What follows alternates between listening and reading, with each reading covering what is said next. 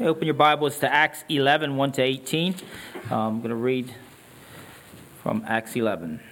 And the apostles and brethren that were in Judah, Judea heard that the Gentiles had received the word of God.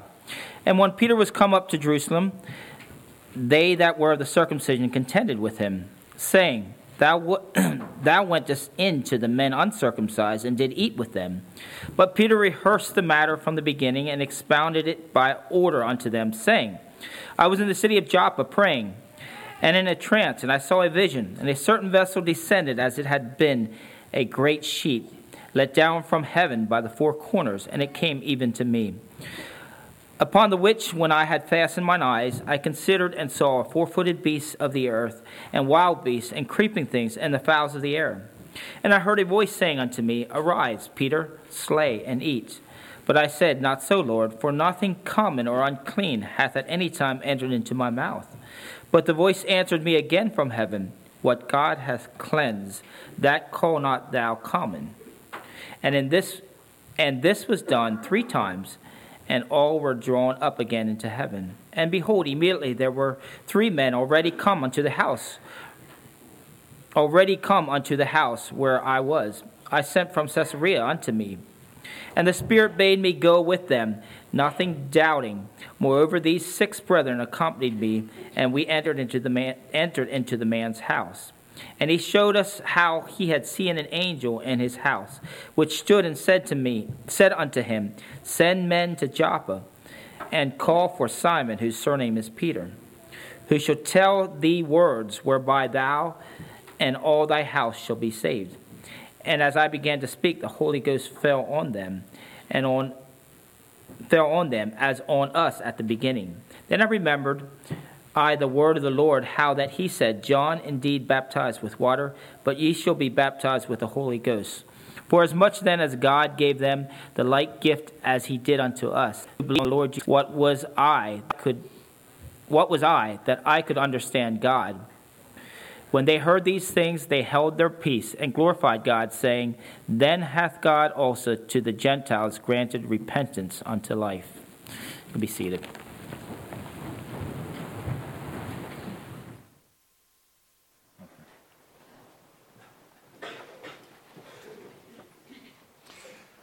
I was glad when they said unto me, Let us go into the house of the Lord.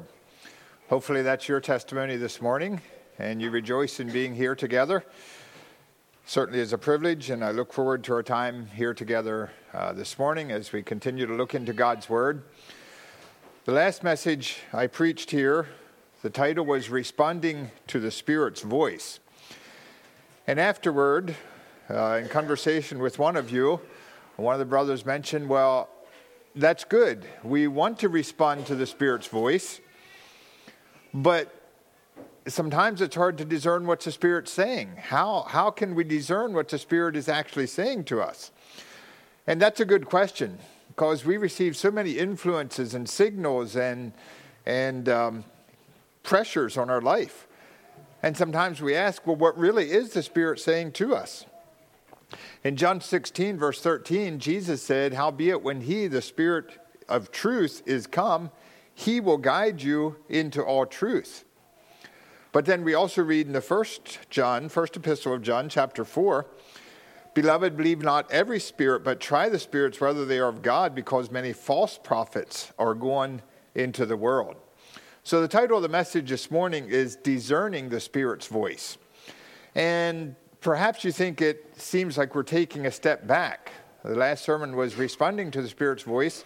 Now we're talking about discerning. You may say, well, we need to discern His voice before we can respond to it. And that is true.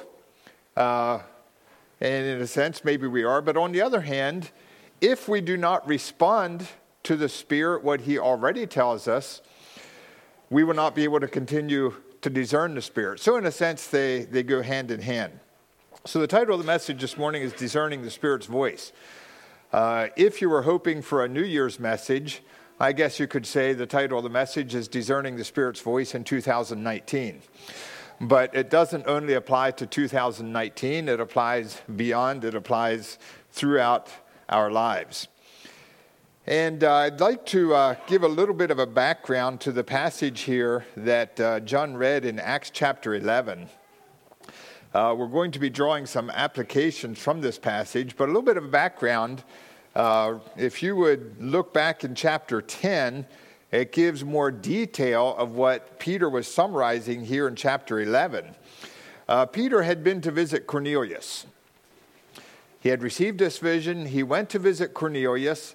And when he got to Cornelius' house, it was not only Cornelius there, it was not only his family, but it said he had gathered his friends and relatives, and it says that there were many gathered together. So this was quite an assembly of people waiting for them. And these people received a gift of the Holy Spirit, they were baptized, and Peter continued to abide with them. He stayed with them for a little while after that point. But the news of what happened in Cornelius' house got back to Jerusalem before Peter did. And when the Jews heard about what Peter was doing, they were not impressed. And they were waiting for him. When he got back, they were waiting with both barrels loaded. And they contended with him in verse 2. And his response to them was, Well, let me tell you what happened. And that's what we have in this account.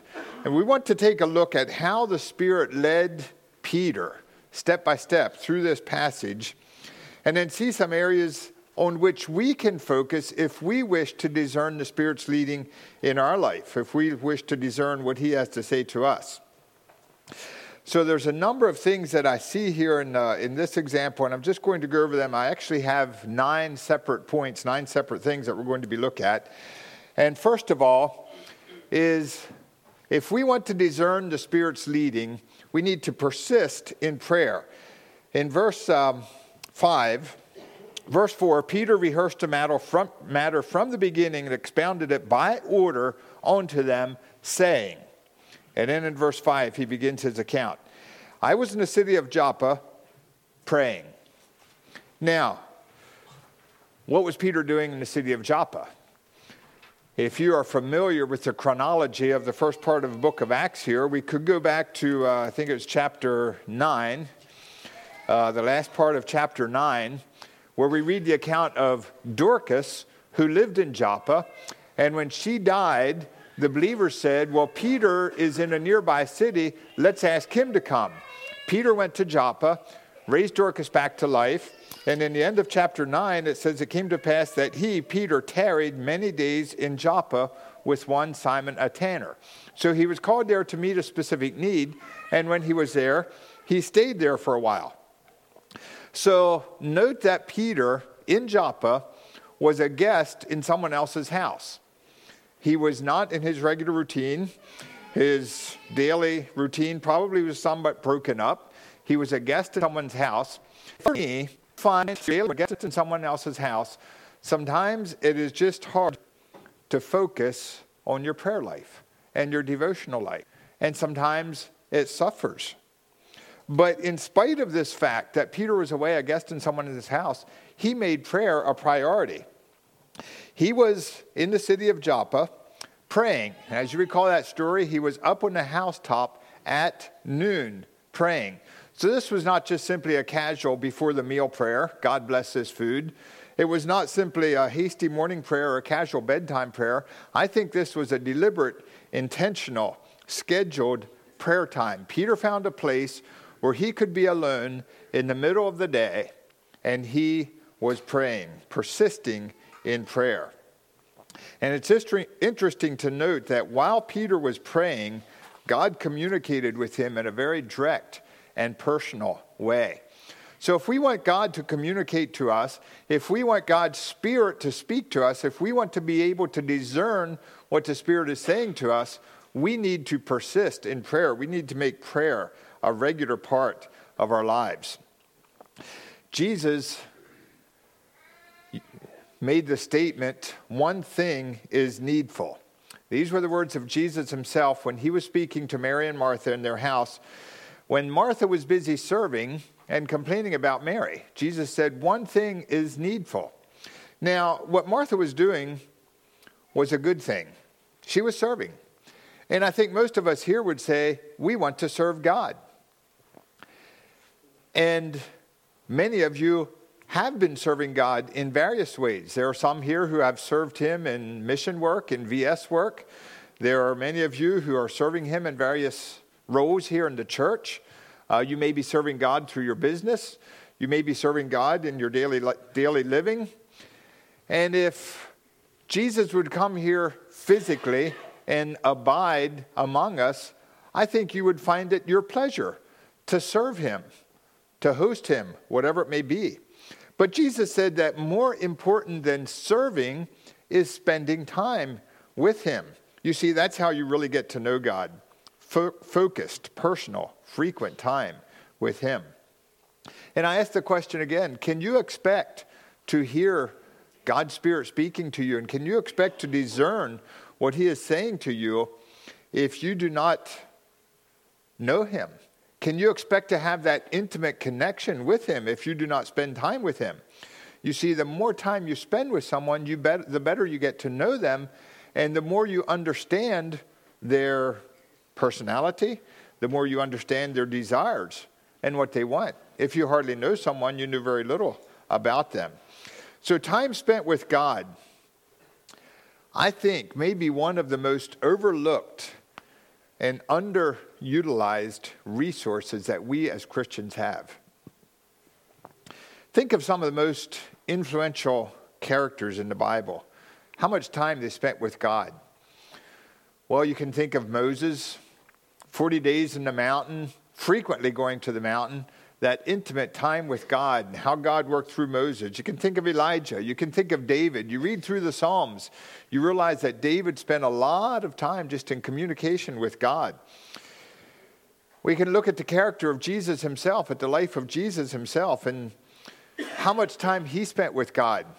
And recently, I was going through the book of Luke and noted how many times it mentioned that specifically that Jesus went out to a mountain or to a desert place alone with God. Now we know the Gospels mention that a number of times, but in the Gospel of Luke alone, it's mentioned at least eight times where Jesus went out to a mountain or to a desert place alone. If Luke mentioned it eight times, how many times did Jesus do it? Perhaps a lot more than that. How many times were not mentioned? How much time did he just simply spend in prayer otherwise? And if you want to discern what God's Spirit is speaking to you, what, he's, what His Spirit is saying to you, we need to make prayer a priority, personal, focused time of prayer. We need to persist in prayer. And as you're praying, picture God's Spirit next to you. Talk to Him as if you're talking face to face. Ask him questions. Ask him what he has to say to you. And listen. I think prayer sometimes should just simply be a time of listening to God rather than just simply talking so much that he doesn't have a chance to get a word in edgewise. If you want the Spirit of God to reveal to you the mind of God, you need to spend time with God. So, the first way to discern the Spirit is to persistently spend time in prayer. Secondly, ask for spiritual vision. Continuing on in verse 5 I was in the city of Joppa, Peter said, praying, and in a trance I saw a vision. And he goes on to describe the vision. The vessel descended as it had been a great sheet let down by the four corners, full of four footed beasts and so forth. Now, when Peter saw this vision, his perspective was radically changed. You see, Peter was a Jew. And ideas about Jews and Gentiles that were deeply ingrained in his mind were basically thrown out the door. This was a radical change in perspective. There were certain things that Jews did not do as it pertained to Gentiles. So his perspective was radically changed. But not only did this vision radically change his perspective, it also changed it immediately. This was not something he sat and thought about for a couple of weeks or a couple of days, but immediately his perspective was changed, and he responded to that. The men were already at the gate as he was contemplating this vision, and he went to meet them and responded immediately to their invitation. And when Peter saw this vision, he was receptive to the Spirit's voice. If we turn back to chapter 10, uh, look at verse 19 and 20.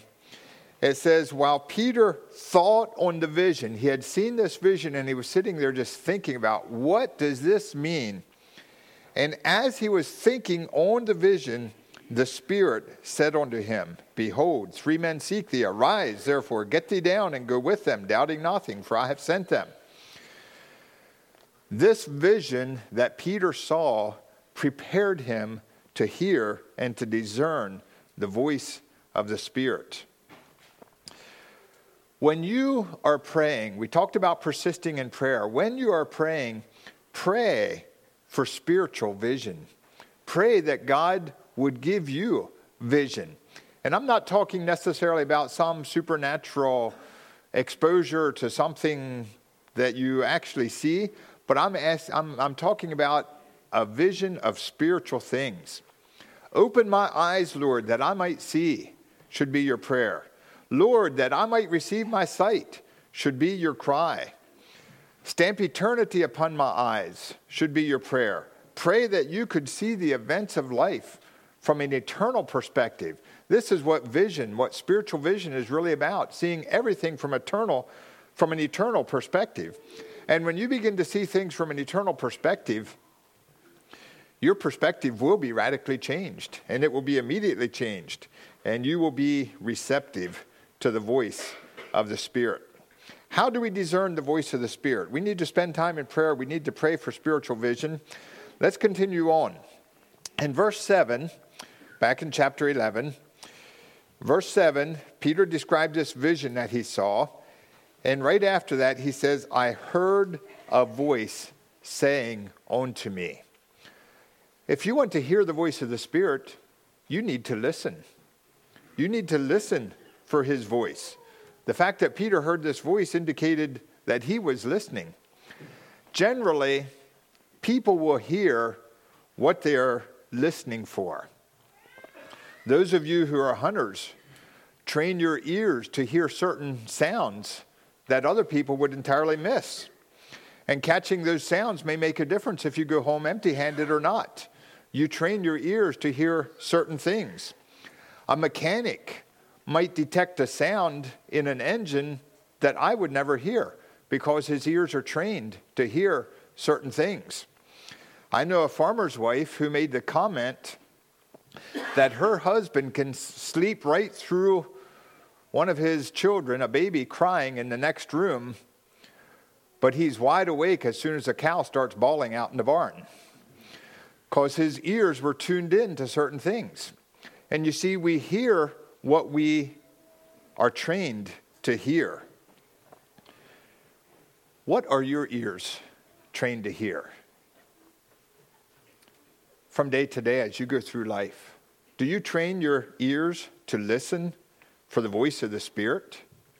And if not, how do you expect to hear his voice? How do you expect to discern what he has to say with you, say to you? And you see, the more time you spend with God, the better you will be able to recognize his voice. Years ago, when I was dating, I had a problem. The problem was that in the Esch family, there were two sisters. And sometimes when I called them and one of them answered the phone, I didn't know which one it was. I didn't know if it was Martha or if it was her sister, Michelle. But I've spent quite a bit of time since, with Martha since then, and I don't think I would miss her voice currently. I haven't noticed that problem recently. What are you trained to hear? Are you too busy to listen. You know, we live busy lives running to and fro here on the earth. And I have to wonder sometimes what that must look like to God in our busyness. You know, as God looks out across the vast universe, and as He sees this vast universe, and then over here to the side is this little galaxy called the Milky Way. And then on the edge of that galaxy, there's this little sun. And off to the side of that sun, there's this little planet called the Earth. And on that Earth are just all these people just running around, so busy. How does that look to God? Probably a little bit like if you kick an ant hill open and all these ants are just scurrying all over the place, running back and forth. Where are they going? I don't know. What are they doing? I don't know. They're very active, they're really running. And I have to wonder sometimes is that what our lives look like to God? Sometimes He needs to get our attention. For Peter, he used a vision, this vision of the sheet left down from heaven to get his attention. For Moses, he used a bush that was burning to get his attention. For Balaam, he used a cantankerous donkey. For the shepherds, he used the angels. For Elijah, he used a mighty wind, an earthquake, and a fire. But in each of these examples that I gave, what followed the thing that got their attention? What followed the vision of the sheet? What followed the burning bush? What followed the earthquake and the fire, or the talking donkey, or the shepherds? In each of these cases, there was a voice. In the case of Elijah, it was a still, small voice. But God had his attention, and Elijah listened. Sometimes God may send an event into our life to get our attention. Are we listening? Are our ears focused on what the Spirit has to say? Or are they focused on the sounds of the world?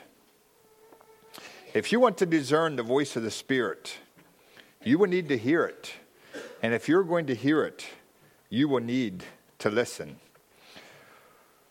How do we discern the voice of the Spirit? Persist in prayer, ask for spiritual vision, listen.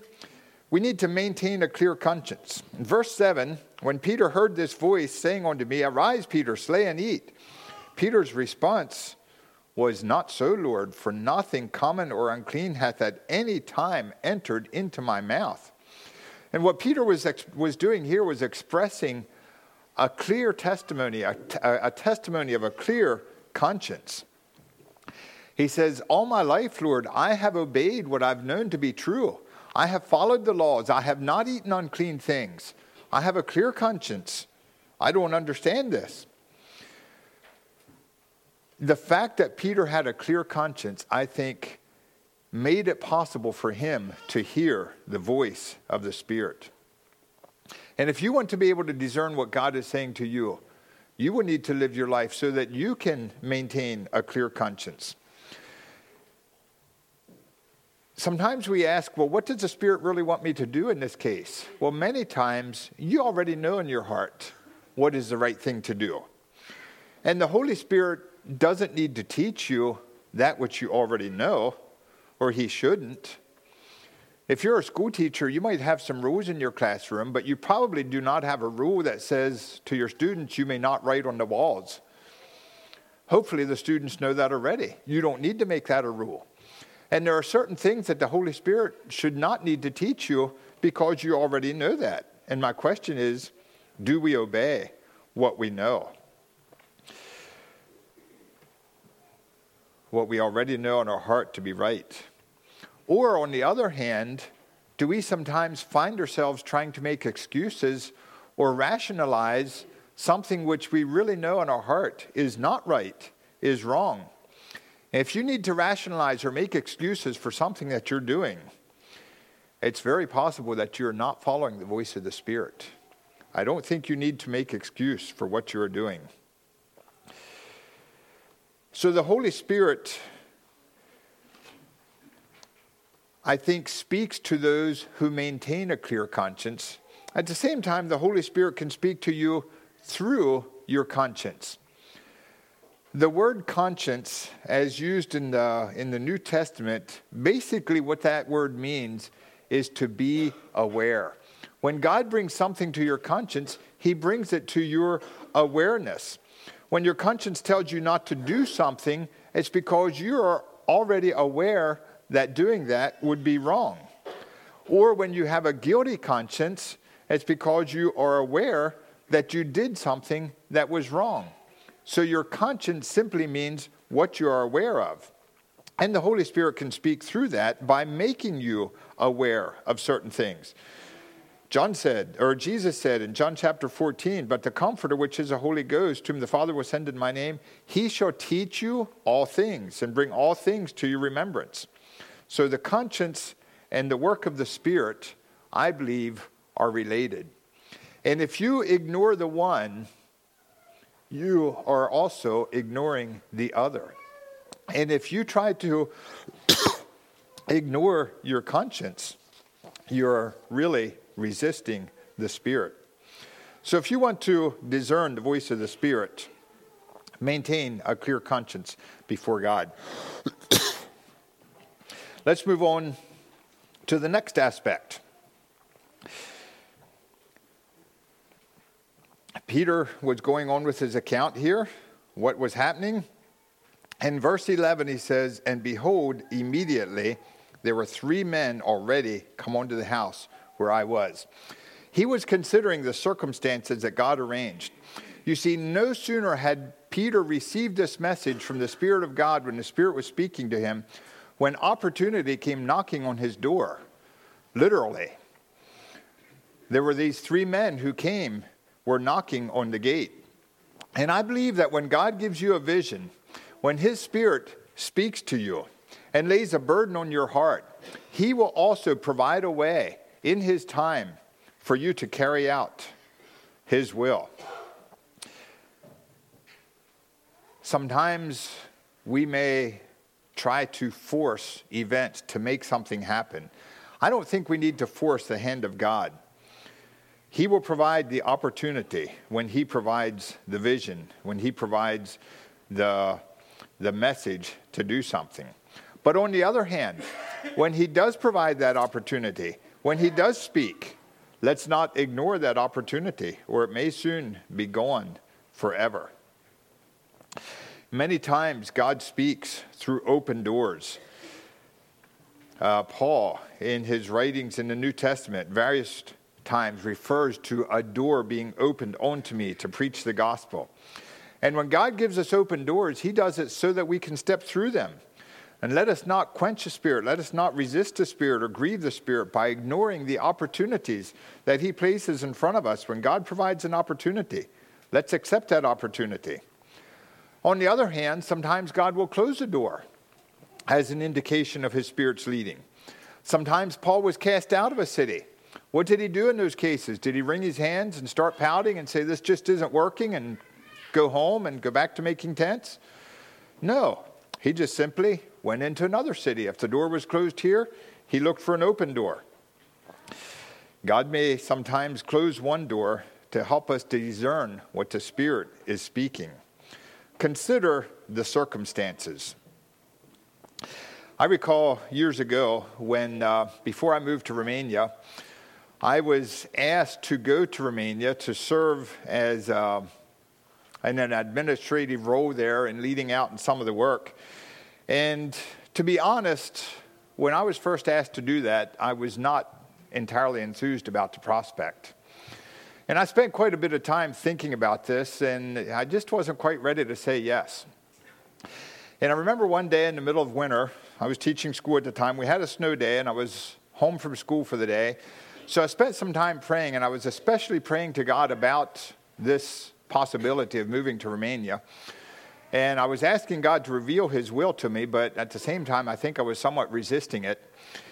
And that particular day, I prayed specifically to God. You know, they're asking me to come over there and help in administration of the work in Romania. And I know so little about what's going on there. I feel like this is so far out of my realm.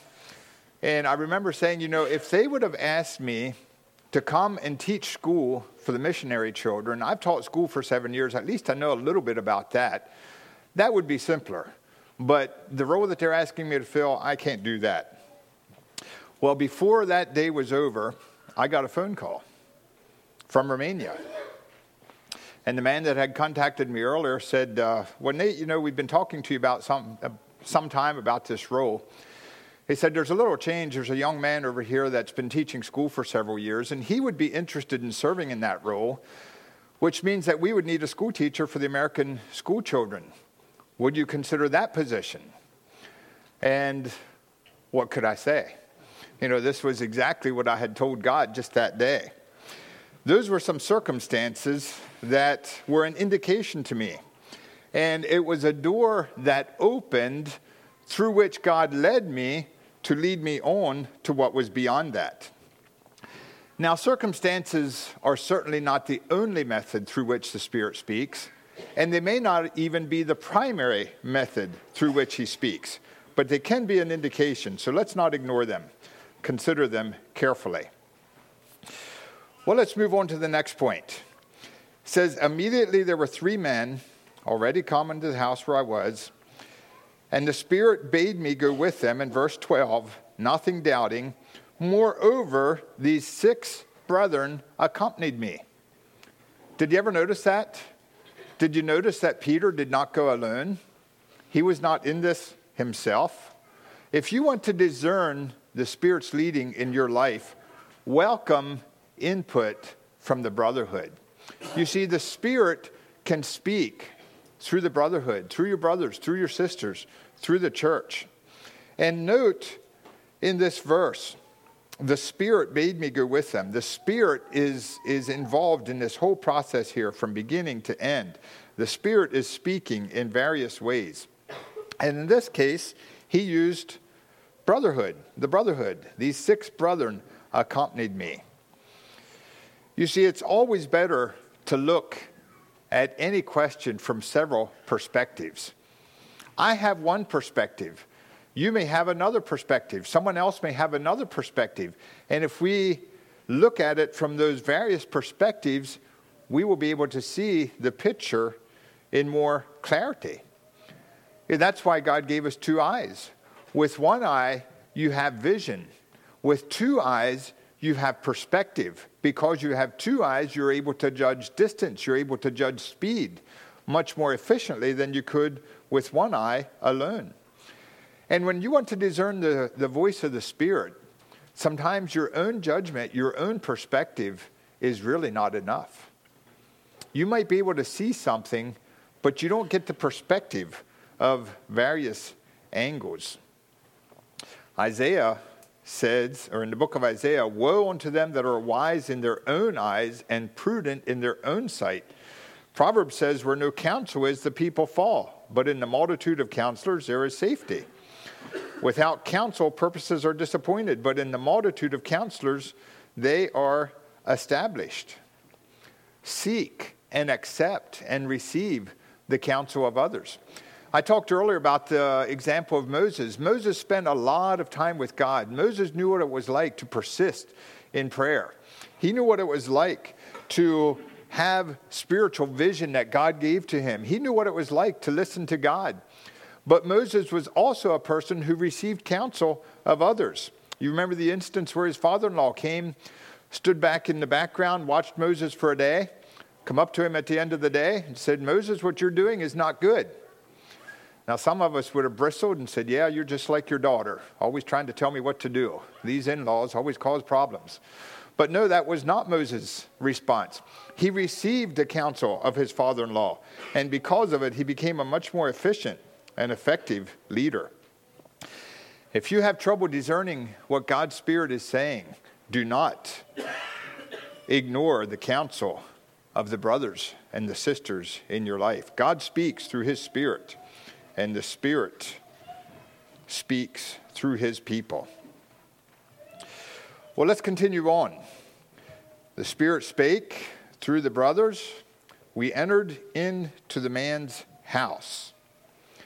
Now, again, that statement, we entered into the man's house, seems rather insignificant.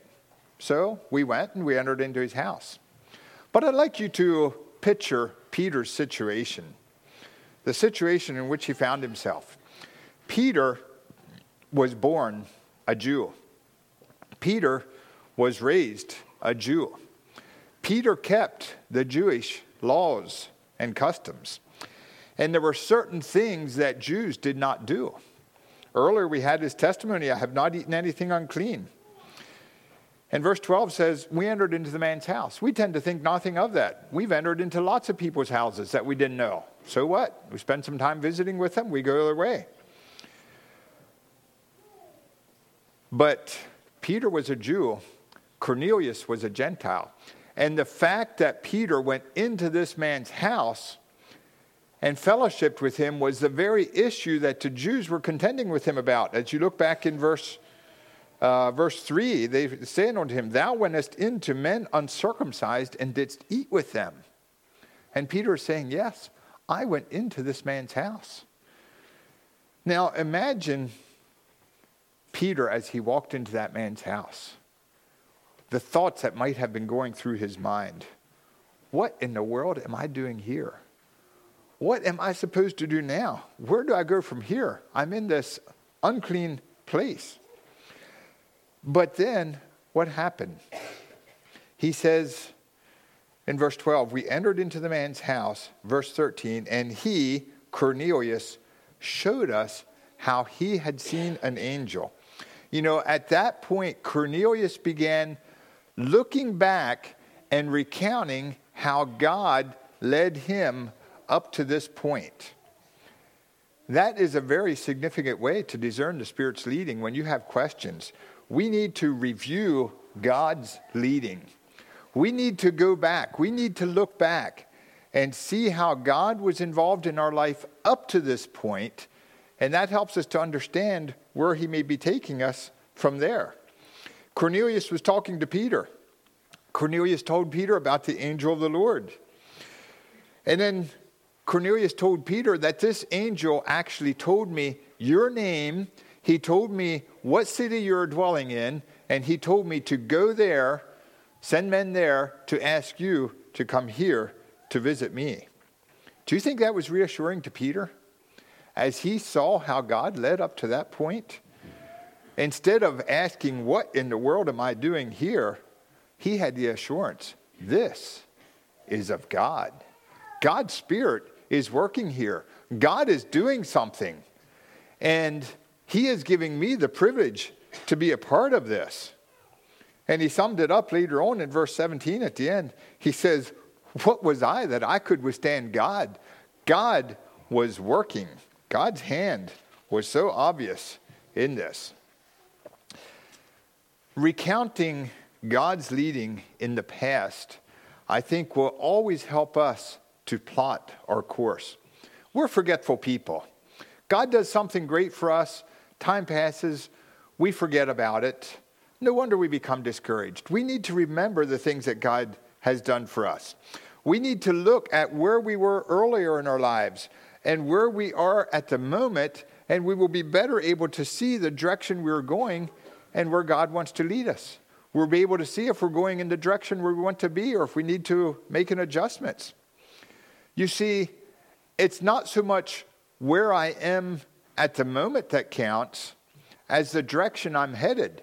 And if we look at where we come from and where we are, we can see the direction where we're headed. And if we're headed where we want to be. One theme that re- reoccurs throughout the history of the children of Israel is remember. Remember. Forget not. God told them over and over to remember the way He led them. They had holidays to remember what He had done for them. They had memorials set up to remember what they had done for them. They were supposed to put things in their houses as a reminder to their children and their children's children to remember. And if you're having trouble discerning what the Spirit is saying to you, maybe you just need to sit down and remember. Remember where God led you. See where He is continuing to lead you. Remember some of the biblical truths that he taught you through your life. Remember the, the things, the doors that he led you through. Keep a journal of significant events. When God does something significant, when God shows you something significant, write it down so that you can remember, so that you can look back to see what He told you before. Look for the progression. That will help you to discern what he is saying to you today. Well, let's move on to the eighth point. After Peter listened to what Cornelius had to say about all these things and what happened, verse 16 says, Then I remembered. That's kind of tied in with this, reviewing God's leading. But more specifically, what did he remember? I remembered the word of the Lord. So we need to remember God's leading, review God's leading. We also need to remember God's word, and we need to ponder God's word. We need to think about what God is speaking to us. And this subject could be a sermon in itself. God speaks through his word. God's word is alive. Hebrews chapter 4 verse 12 for the word of God is quick, is alive and powerful and sharper. God's word is alive. That means that God's word can speak to you. Perhaps sometimes as you were trying to discern the will of the Spirit, you just wished that the Spirit would come and speak to you in a physical way. Right here, we have something physical through which God can speak to us. God's word is alive. And I want to assure you that the word of God will not contradict the Spirit of God. If somebody comes and tells you that the Spirit led them to do something that is contrary to the word of God, you can be confident that the Spirit that led them was not the Holy Spirit, that it was not the Spirit of God, because the Spirit of God will not contradict the Word of God. The Spirit of God and the Son of God and the Word of God are always in harmony. Jesus said that the Spirit will come to, to reveal me, to glorify me, to continue to teach the things that I've taught. So if you wish to discern the voice of the Spirit, you need to become familiar with the Word of God. And again, the more familiar you are, the more receptive you will be to God's Spirit, the more natural it will be to discern His Spirit. Can you join the men of the Bible who recognized its importance? Joshua, this book of the law shall not depart out of my mouth, out of thy mouth. Job, I have esteemed the words of his mouth more than my necessary food. David, how sweet are thy words unto my taste, yea, sweeter than honey to my mouth. Do you find the Word of God irresistible?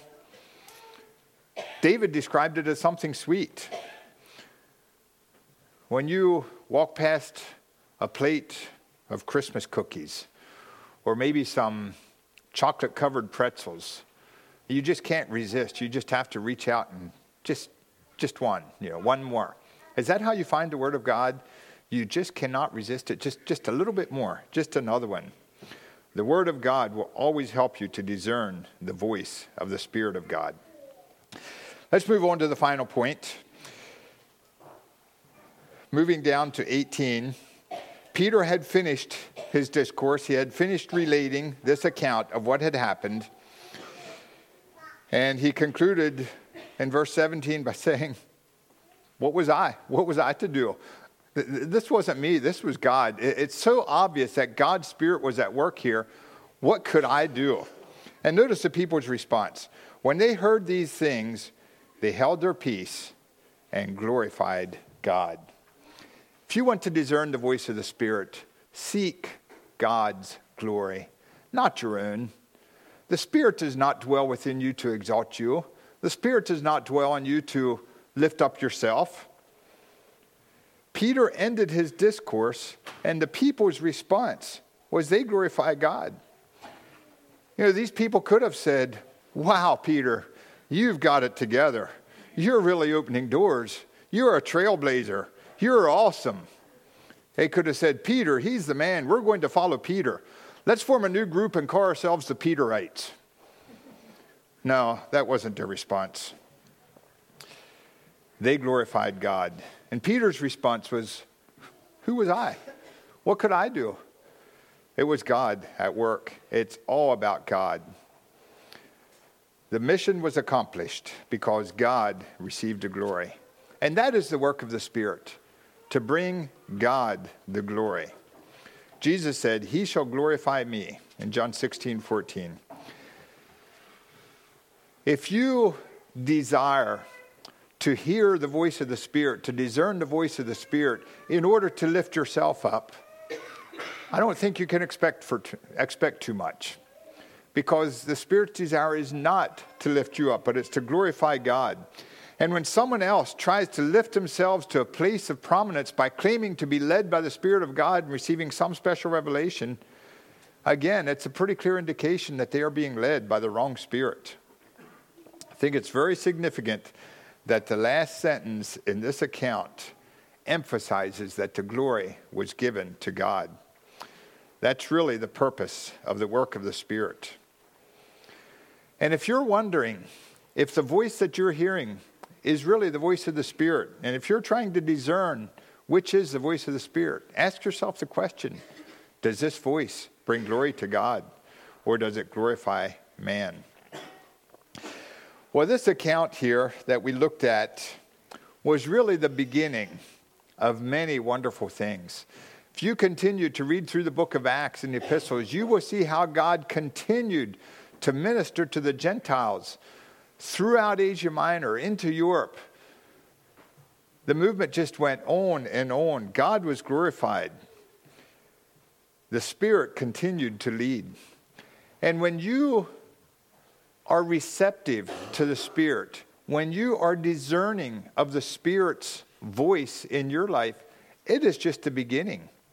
That is not the end result. That is not the goal that you should be looking for, the final goal. It's just simply a means to the end to open many new doors in your life.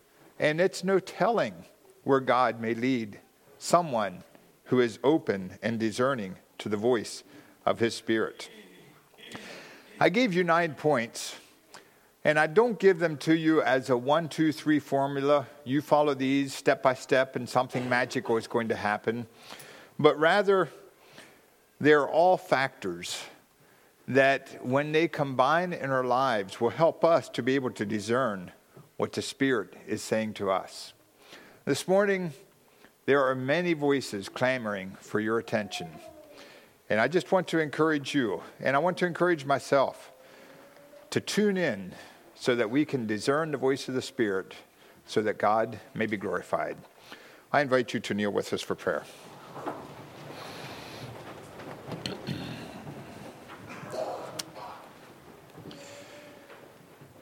Father, we thank you this morning for the work of your Spirit in our lives. Thank you for the gift of your Spirit that was poured out upon your people and that your Spirit is eternal and is with us, present here today. Lord, thank you that it's not your plan that the Spirit is something ambiguous off in the distance that we cannot understand or discern, but it's really your desire that we understand the voice of your Spirit. And thank you for the ways in which you make that possible. And I pray that we could um, examine our lives and open our lives, that we would be able to discern what you would have to say to us today, tomorrow, each day, and then that we, we would respond to that so that your name could be glorified. We pray in Jesus' name. Amen.